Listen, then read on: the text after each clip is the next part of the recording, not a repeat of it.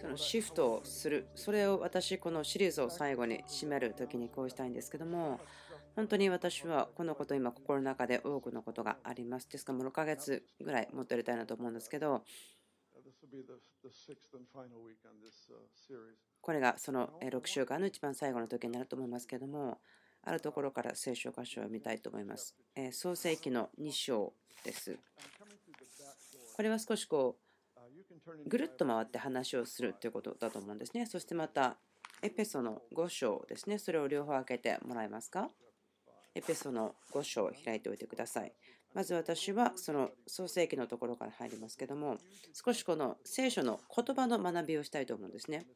この誤解ということがあります。聖書箇所を誤解している、その正しい訳でないということがありますけれども、私はその聖書学者ということではないですね。特にヘブル語、ギリシャ語に関して。でも私はその賢い人が書いた本を買うですね、使うこと、できることができます。それによってあなたも賢いように見えるかもしれないです。創世記2章。神がまず、え世界を作り、そして人を見てこう言いました。人が一人出るのは良くない。私は彼のために、彼にふさわしい助け手を作ろう。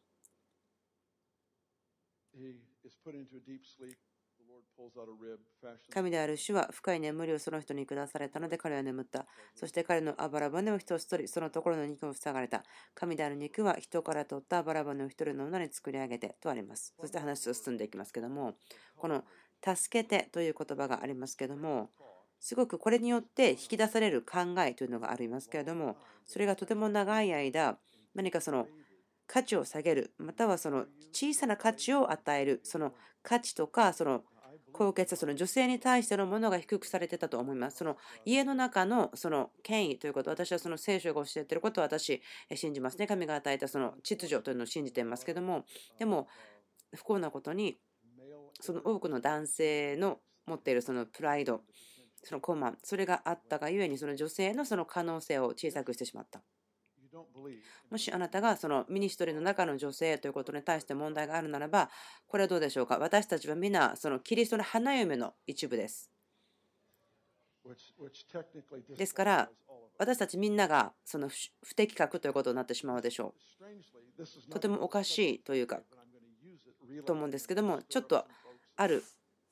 ことをするためにこのことを使いますね。そのある人たちのその心をかき立てていくということがあると思うんですね。私が話した言葉によって多くの人たちがこう心がざわざわしてすごくまあいろんなメールをもらったりとかしました本当に、えー、喜んでますけども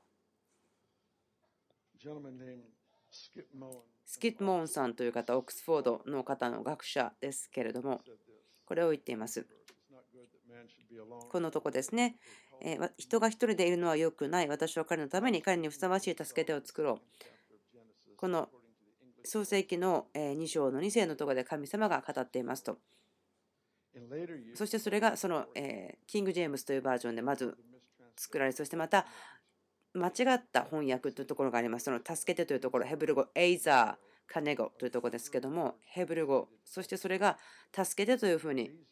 翻訳されていますけれども、そのエイザーという言葉は20回以上ですね、使われています、旧約で。それは神ご自身の助け、救い出すため、そして神の民を保つというそのことを表しています。助ける、エイザー。神はこの言葉を神ご自身のところ、神ご自身の助け、そして神の人々を助ける、そこで使っています。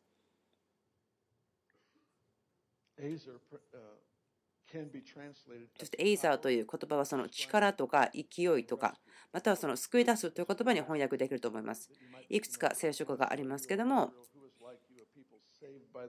主によって助けられた人々イスラエル彼があなたの盾であってエイザーその力救いもであると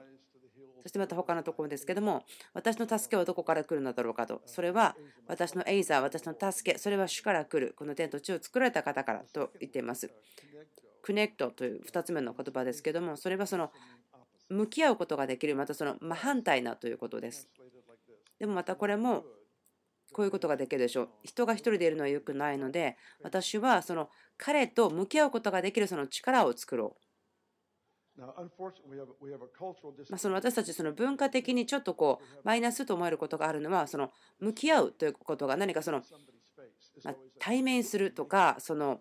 コンフロンテーションをする何かそのような印象がありますからちょっとネガティブになってしまいますけどもでもこれは親密さとか近さその親密さを持ってお互いがぴったりと合う補い合うことができるそのような意味です。ですから人は一人でいるのは良くない。ですから私は彼に寄り添うことができる向き合うことができる力を与えようと。彼と真反対の力を作ろう。彼と真反対の勢いを持つものを作ろうと。まあ、その結婚している方からはアーメンと聞きたいですけれどもあなたと反対の助け彼と反対の助けということですね。真逆なもの。そしてまた彼に彼の顔を見つめることができるその救いを与えよう。これらの翻訳というのはその助けてという言葉だけよりももっと的確であると私は思います。エペソの5章31。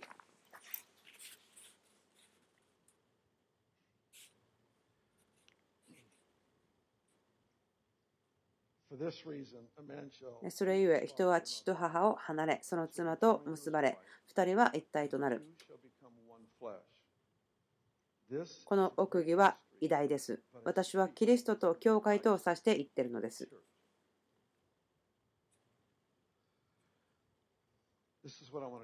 このことを私話したいんですね。多くの私が6週間語ってきたことですけどもこれはその新しくされた思い考えということですね。シフトするその神が私たちのためにしたことのフォーカスそして私たちを通してやってくれていることそしてまた私たちがキリストにあって誰かということ。その学んでいること。ここでその妻と夫ということ。その先ほども言いましたけれども向き合うことができる異なる力を持つ助け。わざとそのあえて反対側を見ることができるように。それによってお互いを完全に補い合うことができるということ。これは違うけれどもその欠けている弱いもっと弱いではなくて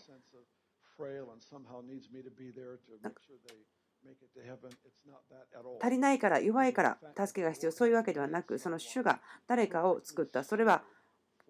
完全にぴったり合うことができるものとして作ったということがありますね。なぜならばその人々、助けてですから違うように見ることができるものです。パウロがここで言ってますけれども家族の話をしていますね。えその家族ということの考えから離れてしまうならばそれは王国ということからも離れてしまうということです。その王国と家族ということは永遠に一緒なものです。なぜならば、御国というのはハイアラキではないんですね。その治めるためのシステム、そしてまた、治めるということを実践するもの、その家族のことですから、家族というのがその真理のその治めることをするということの全く良い見本ということです。ここでパウルは妻と夫に教えていますけども、これはこう言ってますね。私の言葉で言いますけれども、あなたが私が言ったことによってあなたがどのようにして生きる妻、夫、あなたがどう生きるか知ってると思いますが、でもそのことを言ってるのではなくて、本当の奥義は、あなたはキリストと教会のその最終的な結婚ということを表しているんですよということですね。ですから、その教会ということが100%ふさわしい、そのぴったりと合うということです。完全にぴったり合うということです。完全にデザインされたもの。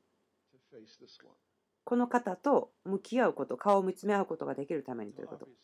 もちろんですね、その文脈がありますけども、その神は助けが必要というわけではないですよね。もちろんそうです。でも私が驚くのは、神が私たちをとても喜ぶ、楽しむということ。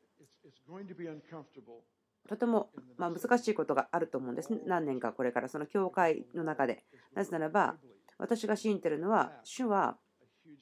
大きなその誤解ということにま攻撃をされる、働きをされると思う。それはその神の主権ということに対して。私たちの人生の中で起こるいくつかのことというのは完全にその神様の主権による行いですね。人は何もしない、できない。神が決めたことをなされる。しかし、その私たちの人生の中の多くの場所で、例えば実がなってないとかある。でもそれは私たちが神と同労者として働くまでは実がならない。私たちが彼の言葉とパートナーシップを持つという言葉。あることは全く100%神によって始められたことがあります。そのような証、話、奇跡がありますね。たくさんのこと聞きます。また、改心のこともあります。求めていなかったけれども、神と出会って改心するとか、本当にそういうことを聞きますね。神様の主権を持って行われること。私たちが興味があるとかない、全くそんなところではないところで働かれることがある。でも、全く違うその領域があります、この御国の中には。それは、とてもあなたのその同労者、私の同労、神とコレイバー、一緒に働くということになるということに対しての結果ということです。私が皆さんに覚えてほしいことがありますけども、多くの人に対してこれは難しいだと思うんですね。その、えー、Facebook でコメントをしたんですけども、前にここでも言ったことなんですけども、すごく人々の心をざわざわとかきたてたその結果がすごい大きいので、その今そのま結果というか身を私ちょっと経験していますね。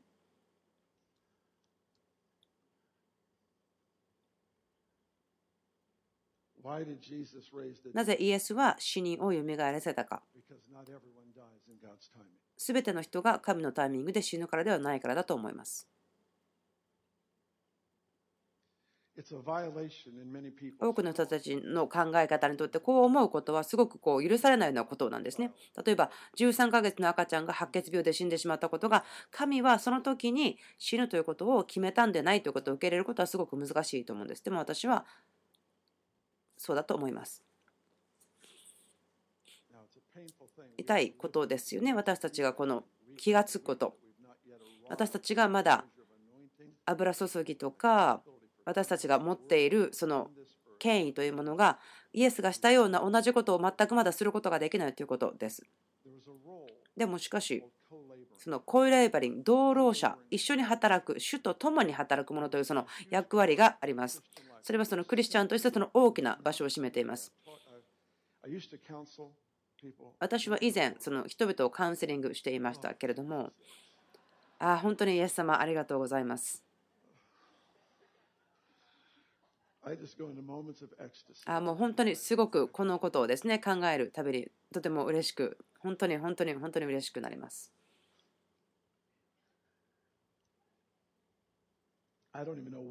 え何を言おうとしてたかちょっと忘れてしまったんですけども本当に賛美の時間ここで神様に捧げたいと思います。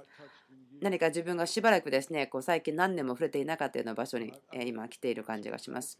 例えば人々が首都を歩くために何かそのことを助けようとしてきましたけども人々はこう言うんですね。彼らは主を待ち望んでいるんだと。まあ、そのことが、まとても霊的なようにも聞こえるんですけれどもしかしでも多くの場合それはその信仰がないということによるその怠けがあります。その信仰というのは行いですからその信仰の賭けというのはその怠ける霊を作ってしまう。パウロはそのアジアに対する重荷がありました。ですから人の働きではこう言ってます。彼がアジアに行こうと思っていたこと、そしてまた主の見つかりが彼を止めてそこにいてはならないと言ったと。ですから、パウロは、ああ、分かりました。じゃあ、ベサニアに行きましょうと。ベサニアに行こうとしたけれども、でも主がまた彼を止めたと。でそこに行ってはならないと言った。どういうことでしょうか？その、使徒パウロは、行きなさいといった言葉に対して応答していたということを見ることができます。多くの人たちは行かないんですね。神様がまず先にその人たちを訪ねるまで行かないと。それ以上に何をしなければならないんでしょうかと。私たちの人生で何をしなければいけないかということに対して、その経験がありますよ。多くの時、私たちはその賜物とか、賜物から働く、何かその時の油注ぎではなくて、賜物、その飯に対して従順である100%ということ。神の言葉がこう言ってる。特別な油注ぎを感じないし、今この時にそのインスピレーションも感じないけれども、でも神の宣言された言葉に対して、聖書に書いてある心に対して従順である、その御言葉を求めることにあって、その後にその臨在とか油注ぎとかそういったものが来ると思います。私たちがその「はい」と言ったことに対してその従順することができます。ということはその神様あなたは私にいつも私があなたに従うまでその感動がいっぱいあるようなそのような経験を与える必要はないですよということその語られた神の言葉の従順です。その混乱する必要はないと思うんですね。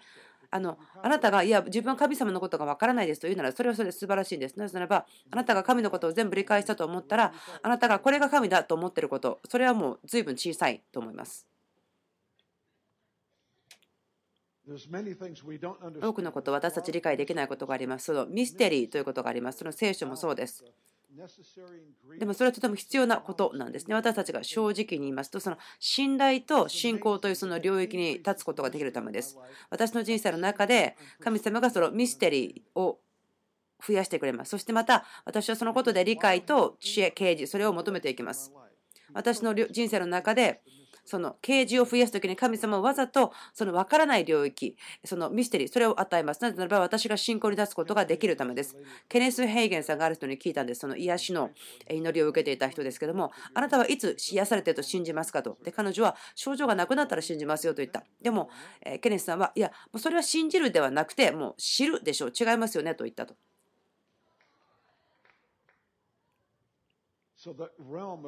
ですからそのミステリーの領域というのはすごく大事なことなんですね。その啓示が増える。そしてまた理解、知恵と経験増えますけれども、でも神はいつもそのミステリーということに対してのその基準も開いている、上げているということ。多くのこと私たち全然わからないことがあります。ただ暗い、ちょっとなんか薄暗いところを通して見ることがすごく多いです。でもイエスの人生というのは複雑ではない、ややこしいものではないです。聖書の中でシンプルなことがある。それはイエスの命だと思います。彼はたくさん祈り、彼が行ったとこどこでも使え、そしてその手にないものが地にあるのを見て憎み、そしてそれを変えるために生きたこと。単純ですよね、シンプルです。彼が朝起きた時から彼が夜に寝る時までそうでした。父なる神様が彼に与えた人々を価値を持ち、そして大事にしてその時間を過ごしたと。それ本当に愚かな者たちであったとしても一緒に時間を過ごした。その弟子たちだと思うんですけども、例えば変なことをしてしまったり、またはその天から火を落としてこの人たちを焼き殺してしまいましょうかなんてすごくおかしいことを言ったとしても彼らを助けああ自分は今去るわけにはいかないとこの人たちを好き勝手にしてたら大変なことになるよととにかくその残りの人たちを助けなければいけないからもう少し自分が長くいなければならないと。その人々に対して心を持っていました。彼が私たちを召した人生もとてもシンプルです。私が知ってるのはすごくシンプルにはこういうことです。でも深いんですけれどもあなたがキリストの体の一部であってその教会花嫁。そしてその花嫁というのは100%ふさわしいぴったり合うもの。そして召されていてそのギフトがあってそして信仰があると。そして向き合うことができるもの。彼はここにいました。何かをしていました。で私たちもここにいて何かをしているんです。それは完全に資格を与えられている状況。それは神様と対面することができる直面することができる向かい合うことができる。それは神の計画目的をこの地において達成することができるためにですパウロはこう言っています。その私たちがいる地っていうのは栄光に満ちていると言っています。とてもキリストの体にとって励ましたと思います。私たちがいつもその目的とかアイデンティティということに対してその葛藤する理由ですけどもイエスが表すために来たことがあると思うんですけどもちょっと妻と夫というところから父と子供というところに変わりますけれどもイエスは父を表すために来ました。最も一番必要であったその啓示ですね。例えばこの地球はその個人になってしまったのでその父というのが与えることはアイデンティティを与えるということとまた目的を与える。そしてその覚醒させる目を開きます。それは終わることがない十分な満たしリソースに対しての目を開きます。それはお父さんの与えることですね。その競争とか妬み、そしてまた戦いがそのキリストに体の中にありますけども、それは弟子たちと全く変わらないと思うんですね。誰かのために祈って、そして奇跡を見た。でもその後すぐに誰が一番自分たちの中で偉大かというようなことですよね。その不信不安感があったので、父の目から見て、どのようなものかが分からなかった。何かその自分のことを大きく見せようと思って頑張るのではなくて、でもその自分のことを知るということもありますけども何かこう自分を探す旅とかもありますけど自分は私はそのいろんなことそのようなテストとか受けましたけれどもその興味はないですねそのことに対しては。別に皆さんにしてはいけないとか間違ってるおかしいそう言ってるわけではなくて私はそのあ後であの落胆したんですね。皆さん笑っていいんですけど、まあ、皆さんも分かってるのかなと思いますよ問題というのは自分がそれらのテストが終わっても私が私であることには変わりないんですね。そして私はその以前ほど無知だったわけではない。そのテストをしたことによって分かるけどまだ私は私なんですね。でも神を見つけるということはそのアイデンティティに変化を与えます。ですから提案します。その弱さとか足りなさとか欠けてるとか足りないとか人生の中でこれが足りないとか思うそのキリストのキャラクターの一部であるもの。それは神との経験、神を見つけることに入っています。神を見つけることの中に本当に私を見つけるということは入っています。ですから、主がされること、いつもやってることは、それ私たちをその可能性の中に導いてくれることです。いつも私たちをその可能性という場所、その神様の愛とか良さ、力、えそれが大きく表されるところに私たちを導いてくれます。私たちはそのようなリズム、ドラムビートを聞いて歩いています。ちょっと違うコンテクストで話しますけれども、それはあなたが教会の一部である花嫁であるということ。そしてそれは完全にふさわしいものぴったり合うものとしている。それはこのイエスと顔と顔を合わせるのにふさわしいものであるということ。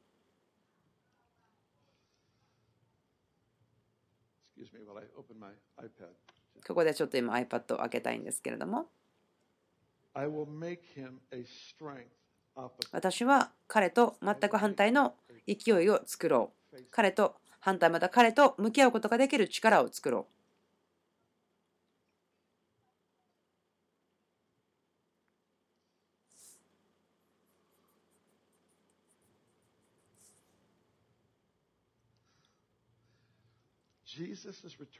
イエスは帰ってきます。花嫁のために。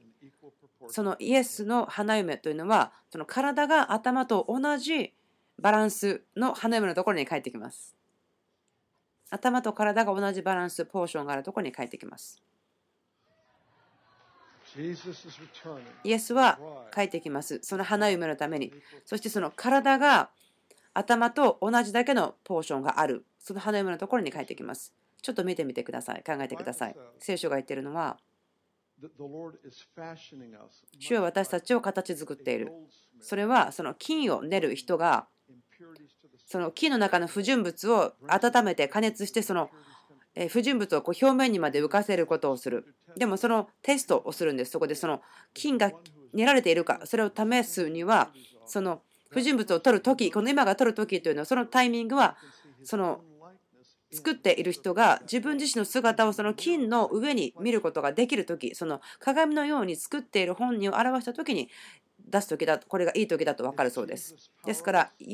例えばイエスは力がないですがそうではないですねそしてそれをあなたのためにもイエスは欲しいと願っていますあなたがそれを得ることをイエスは願っています。その花嫁、妻、夫の誤解、その自然における誤解、それがとても大きなダメージを神が私たちがこうなってください、キリストの花嫁としてこうなってくださいというところに対しての誤解、またダメージを与えています。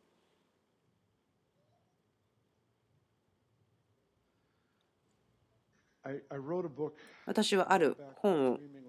え書いたんですけども、その神と夢を見るということ。それを正直に言いますと、すごく難しいサブジェクトなんです。話すことではなくて、それを自分が学んでいることを話すということ、その実践すること、プロセスしていくことはとても難しい。人々が夢を見る、そして夢を神様に持っていくということ。私に簡単なことといえば、夢を見ないということではないですよ。でも夢を見ない。ででも神の前に立って、あなたがしたいことを私にしてくださいといえば、それが私のしたいことですよということ。私それをしています。本当に100%のイエスを神様にしています。その土曜の夜です。何年も前、もう何年も前ですけども、本当に100%のイエスを私は、はいということをイエス様に言いました。その決断をその時にしました。あなたが御心を言ってください。それなら私の選択です。それをしますと。でも人の関係の中に私をすごくまあまあ、心地悪いというか、その難しいなと思うような状況ですね。私を導いています。私はその自分の考えにびっくりするようなことはないので、神様の言ってくれることをしたいんですね。例えば、私の望むこととか夢が神の持っているものに近いといいなと思います。分かりますか？本当にあの自分が夢を見ることまた自分の望みとかそれらのことは良いことだと思うんですその自分が良いものを作れるといいなと思えばいいなと思いしまたその神の影響があるものだといいなと思いますけれどもでも私がしたいことは神がこれをしてくださいということをすることだけなんですね。それを自分本当にしたいんです。ですからそれがすごく自分に対してその難しい状況を与えることがあると言いますけども例えばその御国に入ってくるということ聖書はこう言ってますけどもその道は狭くてまっすぐです1個だけ道はあるものたくさんの道があるわけではなく父なる神へ行くためには一本の狭い道、ドア、それイエス・キリストというドアだけです。それが唯一の道であって、でもそのドアを入るときに、ね、ちょっと私この神試してみたいんだけど、と言っては入らないですね。この道に入るときには、もう100%のはいということですね。私は自分自身を捧げます。それはあなたの御心に従いますということを選択していく。あなたが私に持っていることをしたいと思う。そのような私はどんな犠牲でも払いますよと、そのようにしてドアを入ります。でもそこから入ってくるその主のしもべとして御心を行うことを望み入ってくるんですけどもでもその関係ということの中であることが急に変わります。それはこういうんですね。あなた何がやりたいですか？あなたが欲しいものを主を御心が行われますようにこの地にあるようにとあなたがこれてくださいということを言ってください。でもそしたら私はそれをしますと言うんですけども主はあなたはどうしたいんですかと聞きます。いや神様あなたの言葉をください。私それに従いますよ。あなたは愛します。あなたの言葉を喜びます。あなたの御言葉が私の魂の食べ物ですあなたの言葉が私を力づけます。ですからあなたがしたいことを私に言ってください。と言うとでも神様いやでもあなたはこの状況の中でどう思いますかと言うんですね。これが関係ということです。今私がしばらくこのようなこう領域の中を歩いていますけどもでも自分のアイデアに対して自分はその驚くことはないんですね。でも神様が言うのはあなたはどうしたいんですかと。神が望んでいるものは例えば神には必要があるっていうわけではないですね。欠けているから何かが必要、助けが必要ではない。だから私たちが、あ私今日神様助けますよ。そんなことはもちろん愚かな考えですけども、でも神は私をこのような場所に呼んでいます。それは私たちが神と顔と顔を合わせる。そして私が一人の神の御心が達成されるために力を持つものと力のあるもの、力強いものとされている。そこに神は私を召しているんです。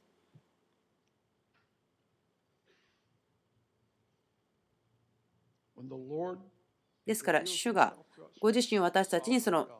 主権を持たれる神として御言葉で表される。その主権を持つ神であるということ、そのことが御言葉によって語られるとき、掲示されるときに、もちろん、ちょっと今リフレーズしますけども、その啓示、神の主権ということの啓示、それは書かれています。神様の、神様はあなたのインプット、あなたの提案というか、インプットすることに価値を持つ見るんです。とても驚きます。本当に不思議な。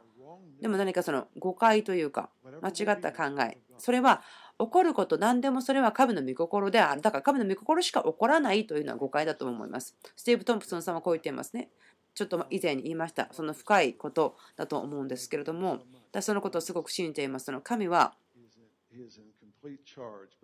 その100%そのチャージではあるけども、でも必ずしもコントロールを全部しているというわけではない。なぜならばその人々がそれらの事柄に影響を表すことを助けているんですね。例えば聖書は言ってます。誰も滅びることを望んでいない。みんなが救われることを望んでいる。わかりますか？神の御心は全ての人が救われる。でも人々は滅んでいますか？そうですねと。ということは、神の御心に賭けがあるんですか？足りないですか？そうではないけれども、何か全てのことに対してではないけれども、その神の御心、願いということの中にはある一部は、私たちのはいがなければ起こらないことがある。イエスはもう一度帰ってきてプリーチをするそうではないです。イエスはまたその福音を語らせるためにその見つかりを送る。私たち人間が十分にやってないから見つかりが来る。そうではないです。この働きアサインメント私たちがよく表すことができるようにとして人間にも与えられています。この驚く真実私たちに対してバトンを与えてくれてその父が私を送ったように私もあなたを送りますよとその同じような仕事を与えます。本当にはっきりしていますよね。とてもクリアです。クリスさんが言ったように私たちは上手にでききれないかもしれませんけれどもでも私たちがそのアジャストしてしまう自分たちにこの働きを合わせてしまうということは許されてないと思います。例えばその急に起きた出来事そのアージェントなんか今とても急に必要なこと起こったとします。神様は私たちに理解を与えてくれます例えばその急のことがあった時ですね。私たちはその印象でパッと変わらなければならないというそのようなことがあります。例えば覚えてます。私のお父さんですけども何年も前に、え車を運転しましたけどもその事故があったところを通りました。そしてもう血まみれの子供を連れた女の人がいましたと。でもしかしたらあなたのその車がすごく綺麗であることを保つ。それはあなたにとっての良い価値バリューだと思いますけども。でもそのような瞬間には車をきれいに保つ。それはその価値は出ていってその命を救うということその子供とお母さんがえ車に入ることができてそしてその安全でそのお母さんがちゃんとその医療を受けることができる場所に連れていく。そのことの方が価値としては上に来る必要性があると思うんですね。ですからこの時のための言葉かもしれません。私たちがそのイッサガルの子たちでなければならないその時を知るということ。その力。決断をするための力、また宣言をするための力、そしてそれによって歴史の流れを変えることができる。主は私にこう語りました。ある、この声によって私を起こしてくださったんですけども、何年か前ですけれども、多分2、3年ぐらいですね。私を夜に起こし、いつだ、何だったか分からない、2時か3時ぐらいです、朝の。私を起こしてこう言いました。神は主を見張る者を見張る。このことを言いました。主を見張る者を見張りますよ。主は主を見張る者たちを見張りますよということ。分かりますか？ここにちょっと原則があると思います。私たちが心配すること、関心することありますね。その見張りの人の話ですけれども、例えばあなたの仕事とか、状況があること、あなたが助けなければならない、その健康であることとか、いろいろ心配することありますよね。人生の中であなたがケアをするべきことがありますけれども、例えば人々が祈ってる国々が変えられることとか、また断食して、その選挙の前に祈ったりとか、その国を私たちの死を癒してくださいと神様に祈り求めますけれども、本当に大事な時ですからと言います。そしてこれが主の言葉だと思うんですけれども、主はあなたが普段気にしていること、見守っていることを見るならばと。あなたがその神を見つめるならば、その神と顔と顔を見つめ合わせるその立つポジション、それはあなたを力づけますよというふうに言っています。何かこの今の時のことですね、言わなければならないと思います。その人々が入っていく、そのアイデンティティということ、またその責任と力、その力に対する責任ということ。神が私たちに対してしてくださいといったそのキリストの体ではなくて、なんかちょっと今、この家、その教会に対してですね、とても特別な、これという特定性のあるその働きがあると思います。ある方たちは何か大きなリスクを取るように呼ばれると思います。でもそれは私たちに要求されていることだと思います。その答えというのは何か私たちが自分たちがこのような大きいものだよ、偉大なものだよというのではなくて、そのインセキュリティ、その不安感と戦うためにそういった自分を大きく見せるのではないんですね。ポジティブな考え方だけではないんですけれども、そうではなくて、神との経験ですね。そして神が考えていることを見ることができるということ。私たち今この時にそのポジションに立つことができると思います。このような時、歴史が作られている、シフトする、その御国に対して歴史が動いている時に、私はここに置いた。そしてそれが国で起こる、町で起こる、国で起こる、世界中で起こることができる。